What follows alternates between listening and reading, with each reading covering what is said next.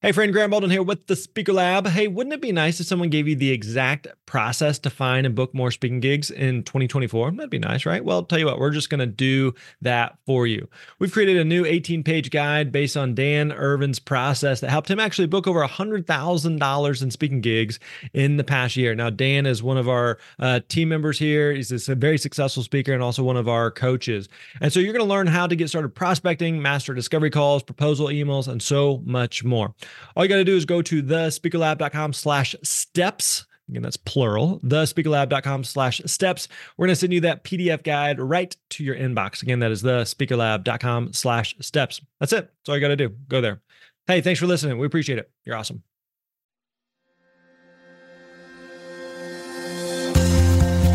Hey, what's up, my friends? Grant Baldwin here. Welcome back to the Speaker Lab podcast. Appreciate you being here. Hope you're having a great day. Hope life is treating you well. I hope you're finding and booking paid speaking engagements and not only building a business, but also uh, making a little dent in the world, making a little difference. So, whether you're a brand new speaker, you're just getting started, and you're like, I have literally no idea where to begin, or if you're a speaker that's been doing this for a little while, you're a veteran, you're a pro, you've got some things figured out, you're just trying to figure out how to continue to build, grow, scale your speaking business, you've come to the right place. And again, we really do appreciate appreciate you being here. Hey, today we're going to be talking with my friend Joy Groblebe, and uh, Joy is a, uh, great gal and extremely uh, has a lot of uh, experience in the speaking industry. So she actually works with Ken Davis, who's a speaker. We actually had Ken as a part of the Speaker Lab Summit that we did this past year. You may have seen uh, the interview with Ken, but he's a hilarious speaker, and Joy kind of helps on the management side of Ken. So Joy's definitely been in the speaking industry for many, many years. So we talk talk in this conversation about why speakers should consider having someone else pitch them to potential clients, how Joy got into that with Ken. We talk about the one thing that she always does when quoting speaking fees, which I think is totally, totally smart. And I totally teach this as well and recommend it. We talk about why it's so important to get back with clients immediately and how she automates this. And we also talk about how to set high bar, low bar fees. So this is a question I get all the time is how much should I charge and should I negotiate? So she has some great thoughts on this on, on setting high bar and low bar fees. So definitely great stuff from Joy. I think you're really going to dig this. So before we get into it, let me quickly remind you again, if you haven't already, you definitely want to register for one of our upcoming free trainings where we are teaching you a step by step system all about how to find and book paid speaking engagements. So if you haven't registered for that, definitely stop by freespeakerworkshop.com. Again, that is freespeakerworkshop.com. We do those every single week. They are free, they are live. We are answering your questions live and in person. So we'd love for you to be a part of that. Again, stop by Free Speaker Workshop and check that out. All right, let's get into it. Here's my conversation with my friend Joy Groblebe. Enjoy. What's up, my friends? Grant Baldwin here. Hey, today I'm joined by my friend Joy Groblebe. Start over. No, I got it. Grobel B. Grobel B. That's what I said. Oh, oh, it is. I thought you were Grobel E. It was kind of a. Was, this is all staying in, just for the record. I love it. Perfect. So uh, I'm hanging out with my friend Joy, and uh, Joy is involved in the speaking industry in a variety of different ways, but primarily she's kind of a manager, agent type of role with a couple of different speakers, and more than just like specifically speakers, but mostly like online entrepreneurs, and happen to do a little bit of speaking here and there, and some to do more than others. So interested to hear from Joy's perspective on what she does and her role, who she works with, that kind of stuff, and uh, for people that want a joy in their life, then what that looks like. So Miss Joy, how are you today? I'm good. How are you? Doing quite well. Thanks for hanging out with us. So, first of all, why don't you give us kind of a, a snapshot, high level view of what it is that you do on a day to day basis? So, I started out doing this about 15 years ago. My son is almost 15. And when he was born, my oldest, I decided I wanted to not go back to work. At the time, I was working at KMOX Radio in St. Louis, and I was. Did you really? A, yeah. I didn't know yeah. that. I so I, I grew up in. I, well, hang on, I gotta tell you this. Say, I grew up in Springfield, Missouri, so I'm a diehard Cardinals fan. So I listened to KMOX, uh, like Cardinal games. Yeah, like I got to meet Jack Buck on a number. No way. Hang out with Joe, see Bob Costas. It was really a it's very pretty, cool place. Yeah. If you don't know the history of KMOX, if you're listening, it's huge. check it out. It's, yeah. And if you're in Missouri, it's it's huge. It's a huge deal. Yeah. yeah. So I worked there for a few years, but then I had a baby and didn't want to do that anymore. So I have grown up knowing Ken Davis. His daughter and I have been friends since junior high school. So at the time, Ken's manager hired me as basically a virtual assistant before there was such a thing. I mean, we had email but my job was to do the administrative tasks for Ken's event. So back then, we printed tickets for his comedy concert and they were all numbered. And then we split them up and I sent them to Christian bookstores. And we had little spreadsheets on one piece of paper that they would fax in to me every week. Like it They'd totally fax in. Fax them in, yeah. Gong show compared to now. I'd call them every week and talk to them and get ticket counts and so much easier now. But that was my role when I started. So over the years, that just kind of morphed into a number of different things where basically started my own business, had a business partner for a number of years, and we took on speakers and authors as booking clients. We helped them with their online growth once that whole world started to explode, um, brand development, managed projects for them.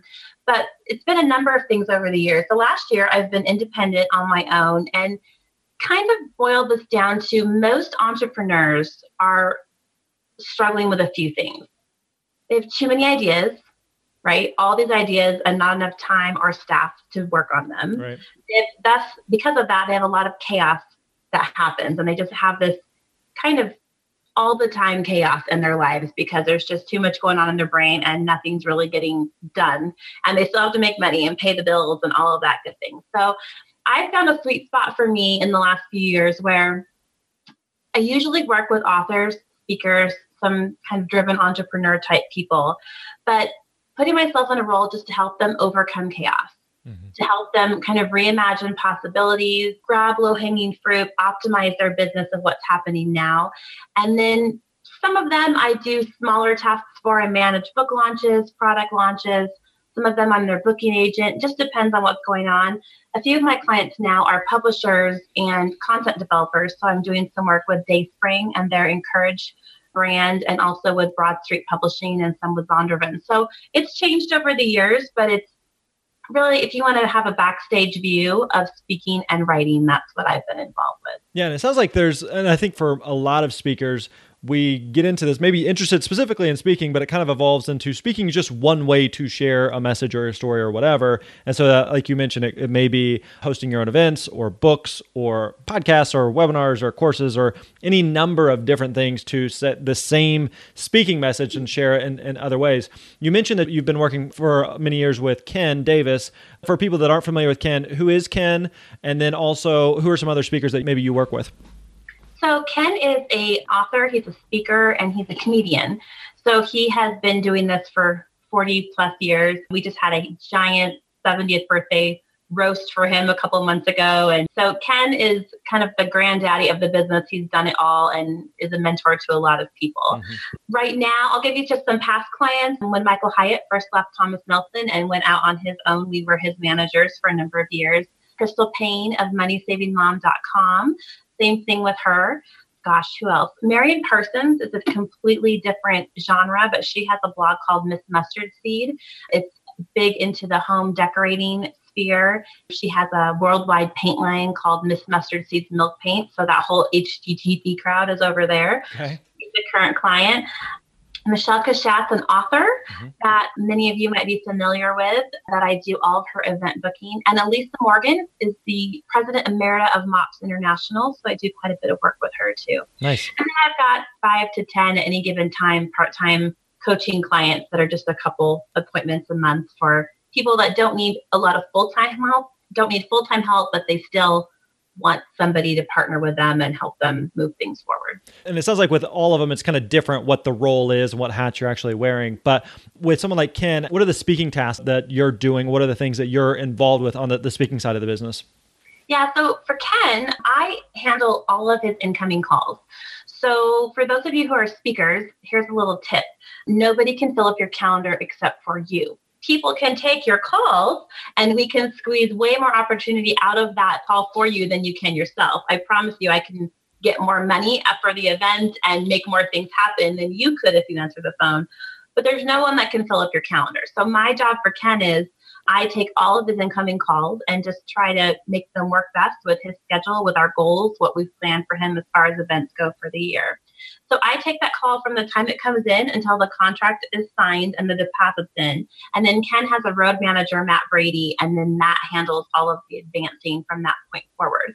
That's not how we've always done it. That's how I do it now with my booking clients. I find that once everything's booked, they usually have a personal assistant or someone that helps with travel and shipping product and the things that come with that. But that's what I do for Ken as far as event booking. Now, I do quite a few other things for Ken. Ken's my only remaining management client. In the past, Crystal Paine, Michael Hyatt, Mark Gungor, we did management full time for them. But here's the thing about the world the world has changed drastically in the last seven to 10 years in this business. And where you used to need a manager, you needed somebody full time to handle all your business and make all this stuff happen. So many things are so simple now websites, podcasts, publishing deals, self publishing, hybrid publishing these things that used to have all these gatekeepers that kept you away from making it happen, the gatekeepers are gone. And with the internet, you can pretty much do these things yourself. So, what I have found is that the role of a full time manager doesn't really work anymore. So, instead of that now, except for Ken, because we've been doing it for so long, we're not going to change it at this point. But with new clients, it's more picking and choosing like, what do you need help with? How can I best support you in your business? Gotcha. So one of the things that you mentioned before was that it's the speaker's job to help like bring business in. So you kind of filter the business once it comes to you. And I want to get to that part. But you mentioned that it's the speaker's responsibility to actually fill the calendar. So obviously, someone like Ken has been doing this for many, many years. He has a massive track record, a lot of referrals and repeat business that have come just over the years. And you just have huge momentum that it's, it's hard to uh, compete with when you have 40 years of experience in the business. But for, let's say you're working with a new client and they're interested in speaking, what would you recommend that that new client do to get speaking engagements and, and to at least get the phone ringing? So here's the deal Ken does have a lot of experience for sure. And we get tons of referrals, and people just know him because they've read one of his books or they just know him. But Ken also, we still produce a daily radio show that's on over 1,500 stations. We've been doing it for 20 years. And he still takes the time to put that content together. We pay for it, it's not free. But the fact that he is on the radio with hundreds of thousands of listeners every day, calls come in because people hear him all the time. Right. He still does a weekly podcast, the Dynamic Communicators Art and Business of Public Speaking podcast. So he blogs every week. So even though, why is the calendar filling up? For him, it's the same as a beginning speaker you have to put yourself out there to the world so that they know that you're available and they know what you have to offer. And I get a lot of phone calls from people who want to know if I'll help book them. Sometimes it's legitimate. They have a lot of their phones ringing and they just can't handle it. They don't have someone on their staff or they don't even have a staff. Most of the time, though, they think that I have magic fairy dust that I can sprinkle over their being, and that if my name is attached to them, or if they just have an agent, that I'll be this bulldog agent that makes all these outgoing calls on their behalf. The truth is that does not work. A cold calling to get you an event, even if you get an event, I promise you it won't be that great of an event. it won't be the right one. So here's what I tell new upcoming speakers and even authors, entrepreneurs that have been around a while that have a base if you want to get your calendar booked up with speaking events, you have to put yourself out there to the world. They need to know that you're available and they need to know what you know. What are you the expert in? Why should they hire you to speak to their group? There's a few elements to that. One is your website must have a great speaking page. So I'm going to give you my clients because I like their speaking pages. I suggest you look at Michelle Cushatt. It's michellecushatt.com or kendavis.com. Those How do you spell Michelle's last name? It's M I C H E L E, and Cushatt is C U S H A T T. Cool. Those are both great places to go to to look at what a good speaking page looks like. That's important because people are going to be in a meeting and they need to be able to go to the web page, know who you are, what you do, what you talk about, how to go about booking them, and then a quick place that they can email you for more information. So you got to have a good speaking page, but you also have to be on a regular basis putting out content to the world. The word content is so overused. I wish I could come up with a new one because it makes me a little bit sick to my stomach to talk about it because right. you hear it constantly. You just got to put out good stuff. And here's a, a thing I have like a, let's say a lady calls me, and I'm going to just give you a picture. Lady calls me, she's a speaker. She's written a book. It's let's say it has been published. She self published a book, she has a website, and she's a speaker. This is a hypothetical and, person. Hypothetical. And I'm going to say she's 32 to 40 years old. She's blonde. She's beautiful. She wears great heels. She's real involved in her church, and she's got kids at home that are two, eight, and 12. Okay. Just hypothetical. There, just hypothetical. There are hundreds of women fit that same description. I could give you a male description too, but you get the gist.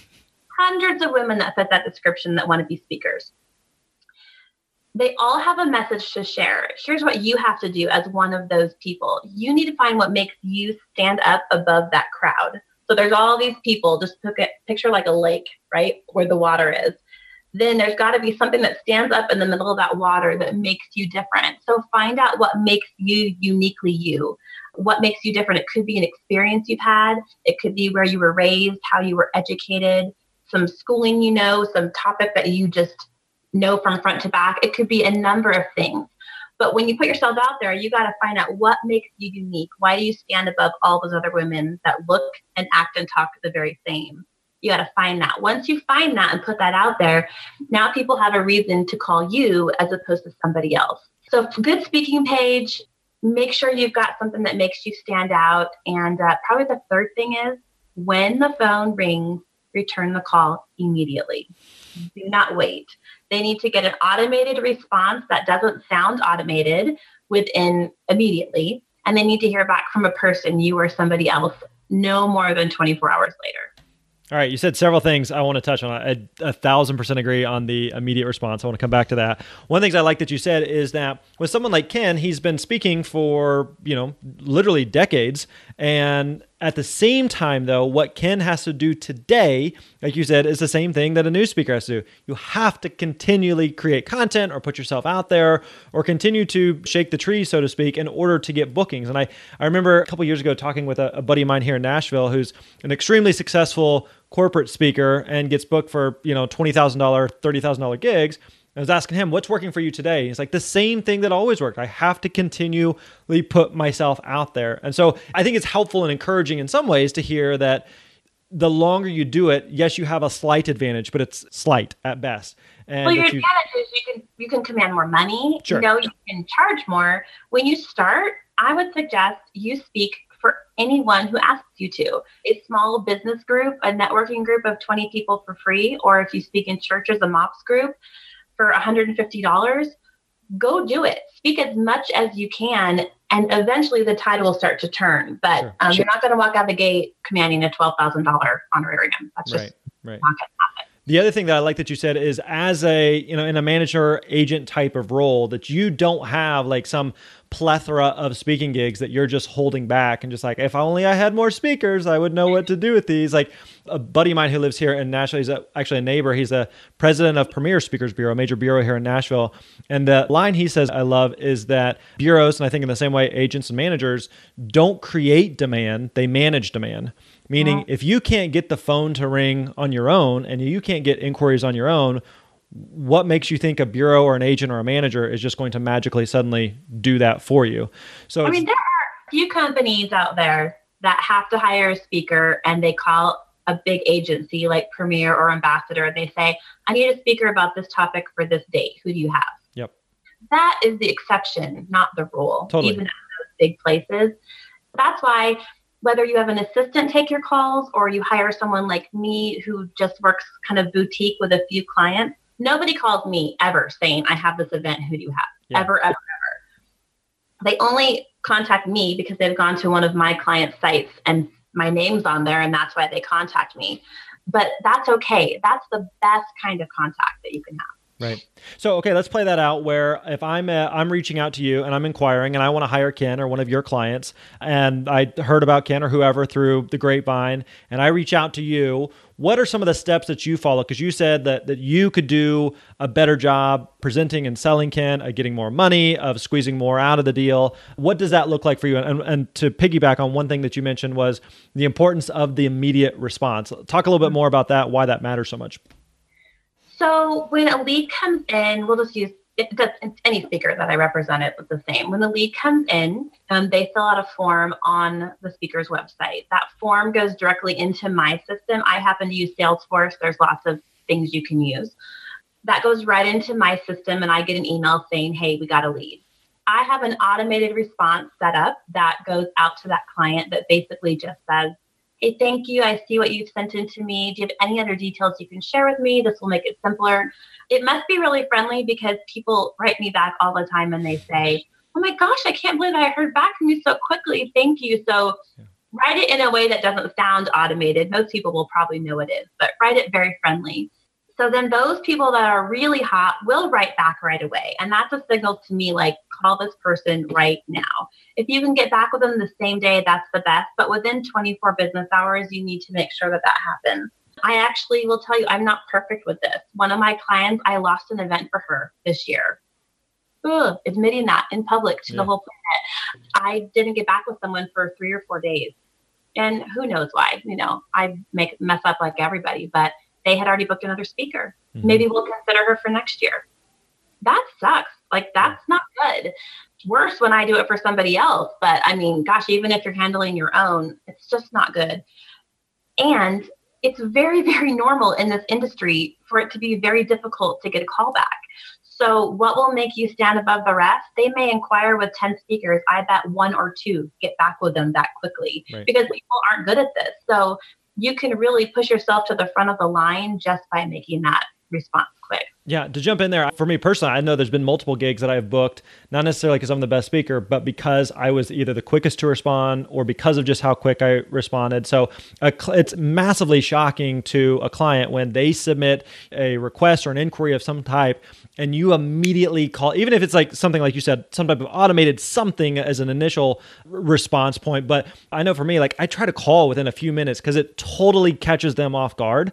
And they're mm-hmm. like i just hit submit on the form like a few minutes ago. But it sets the it sets the bar of just like this is what you this is the level of professionalism and, and customer service and the experience you're going to get. Because joy you well know that like if they show up and, and if ken or whoever is a great speaker but it's just unorganized and sloppy and balls are being dropped behind the scenes. Like they don't want to work with you. So being really really good behind the scenes makes their life easier and makes them want to hire your speakers. Makes them refer you. Totally. Great. We had him last year. He was amazing. She did a great job. Definitely call them for your event. Event planners talk to event planners. Yep so very much so. Okay, so let's play that out then. That I reach out to you, you were there some automated or some type of response I get. We eventually get on the phone to kind of talk through, you know, budgets and dates and logistics and all this stuff. What are you doing on your end? What works well to make sure that a, a speaker is maximizing what they are are getting for any given event? So real quick, the reason I said that it works better when someone else answers your calls, here's a quick little story. I don't speak very often. I teach at some conferences and do sometimes, not very often at all. A number of years ago, I got asked to speak at a women's retreat. And I was real excited and super comfortable, and I was fine. Now, remember, I do this for a living, okay? The minute they said, Now, how much, what's your fee? I like, I choked up. I couldn't talk. I think I got all hot. My face got red. And because it's personal. It's about me. It's me telling somebody how much I'm worth. Yeah. That's a horrible place to be. Right. And it was very uncomfortable for me. And I just cracked up thinking, you are such a loser. You should be able to. So much easier to do it for someone else because there's no emotion tied to it. Yep. You know, yep.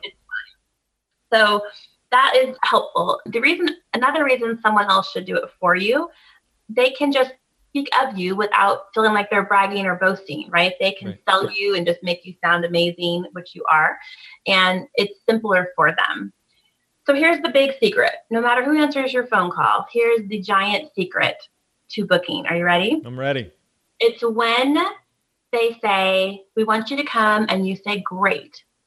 That date's open on my calendar. That date's open on Ken's calendar. He'd love to be there. His fee for that will be blank whatever the number is. Okay, his fee for that will be blank. And there's a giant period at the end of that sentence. And, and shut up. Anything else. You just stop talking. You don't say his fee normally is or his regular fee is X. You just say his fee is blank. My fee for a keynote is blank. And then stop talking. It's uber painful sometimes. Yeah. Yep. Don't follow it up with, does that fit in your budget? Is that what you were thinking? you don't say anything. The first person to talk loses, right? Mm-hmm. So I sound like Donald Trump negotiating. Bigly important. Okay. So if you just wait and see what they say, they might be shocked, they might be fine with it, but see what they say. And you can always negotiate down. We use a system called high bar, low bar, where we say, like, kind of your high bar is your retail rate, you know, what uh, your retail rate, what you go out the gate with, and your low bar is what you have in your head that you know you'd probably go down to and still be comfortable. They shouldn't be very far apart, maybe a couple mm-hmm. thousand dollars. And then as you go through your career, your low bar and your high bar will change, right? So right. as your high bar goes up, your low bar will probably go right with it. So you just got to be real, real confident to make that call that way. And that can be hard to do for yourself. It can even be hard for some agents or assistants doing it because you just want to make it happen and you want the date so badly. But if you can remember that tip of just getting your price and being quiet, and then very gracious and kind and wait and see what they say next. Yeah, that's so true. Just to say your price and shut up because you will immediately start negotiating against yourself. My fee is a thousand dollars or whatever you have. like no give them an opportunity to at least say something or to chime in. They may be like great that's fine and you would otherwise just talk yourself out of it. And i've done this for over a decade. I have to remind myself every single time i do it don't say normal fee is just say his fee is blank and be quiet. Right.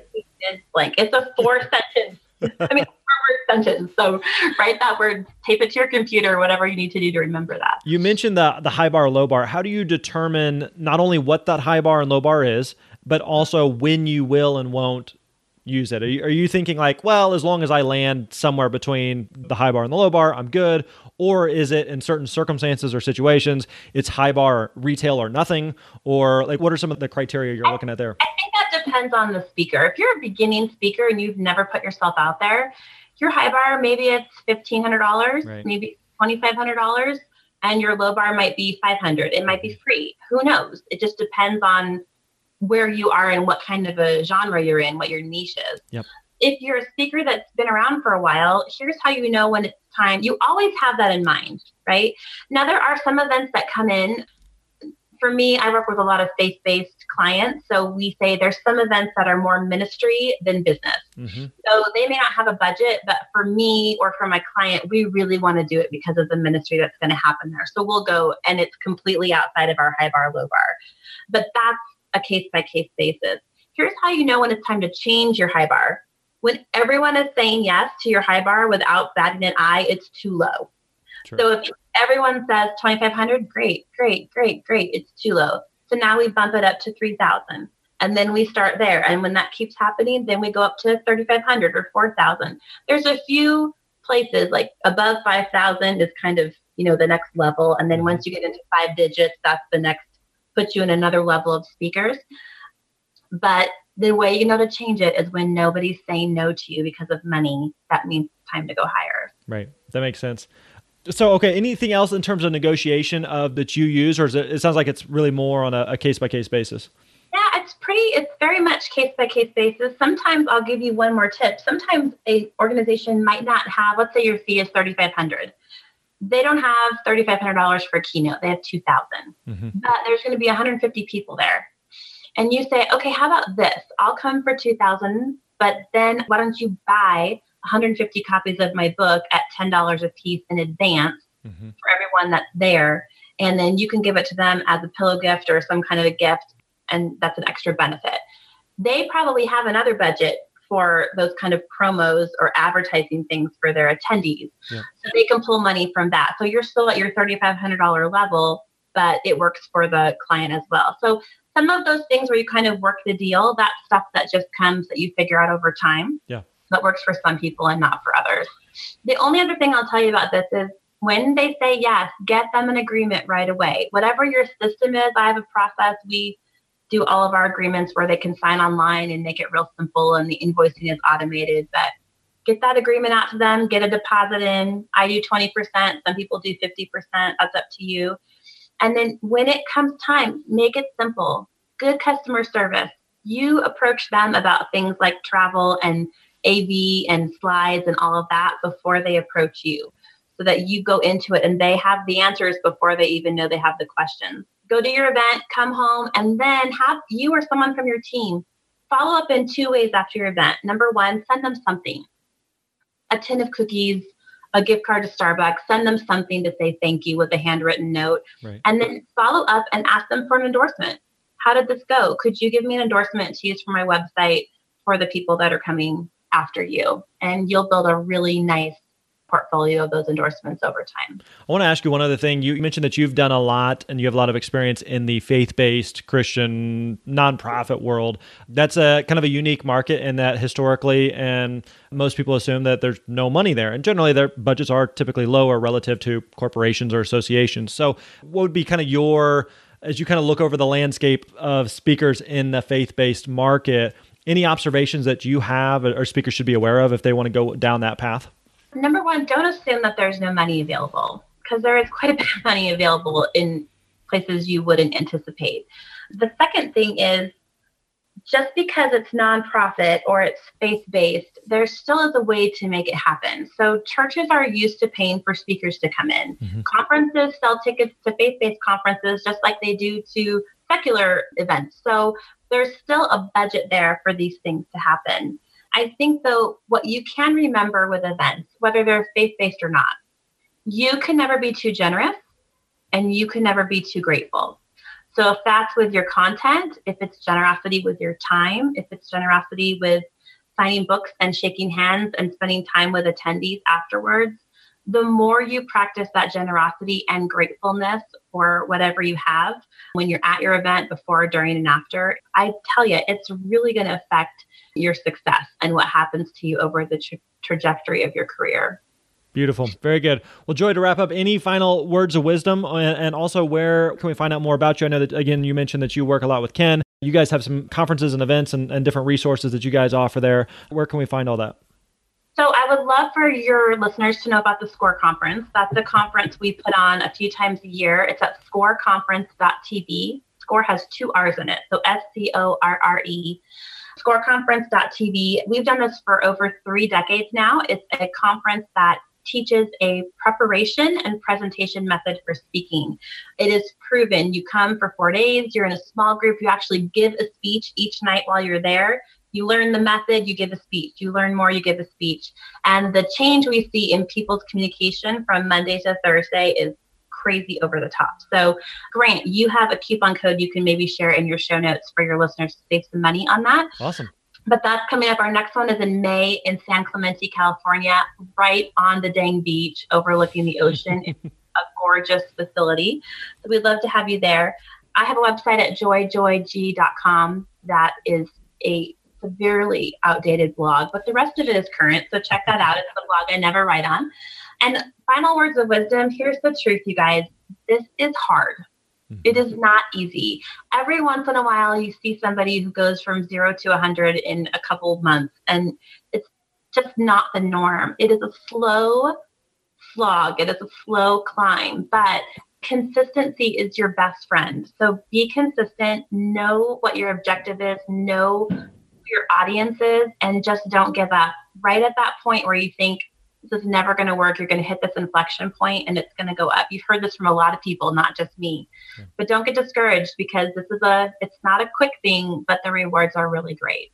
Very well said. And again, I would highly recommend and endorse Scorre Conference and what they're doing there. And in fact, Joy and I, we've been talking behind the scenes for a couple months and working on some stuff that we're going to try to work together on. Because with what Scorre teaches in terms of the art, the craft, the delivery of presenting, you know, with what we do a lot of around the, the subject of, of the business and booking side of it. So there's definitely a lot of opportunities for us to work together. And we're going to continue to try to make that happen for you guys and help you in your, uh, your, your businesses. So, Joy, thanks again for the time. We really appreciate it.